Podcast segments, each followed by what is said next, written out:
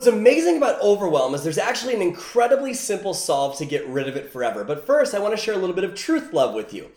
Overwhelm is just an escape for taking responsi- for not taking responsibility for your life. That's all it is. It's not a solution.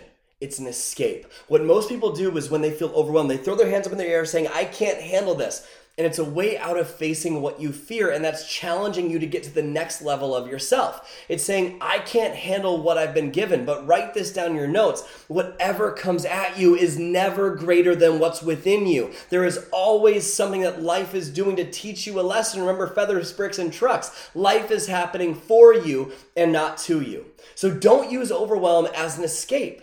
See it as a beautiful feeling of, wow, this is t- helping me to grow. I'm going to handle this in the best way I can. So, how do we handle it? Two ways that we can handle it. The first is reframe the intensity of the word. Words cast spells, right?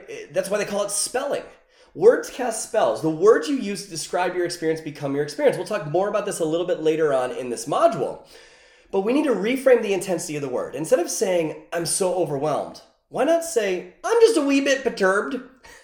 See what happens when you do that? It interrupts the pattern, it scratches that record, and it rewires your mind for success because you're lowering the intensity of the word and you don't feel as overwhelmed instantly. The second thing you can do is realize that when you're overwhelmed, it just means that you haven't picked a priority because you're making everything a priority. We'll talk more about this when we get to the productivity stuff in module four. But we need to realize that we just haven't picked a priority. That's literally it and you're making everything a priority. And if everything's a priority, then nothing's a priority. So, based on the outcome you want today, what's the number one thing that matters most to that outcome?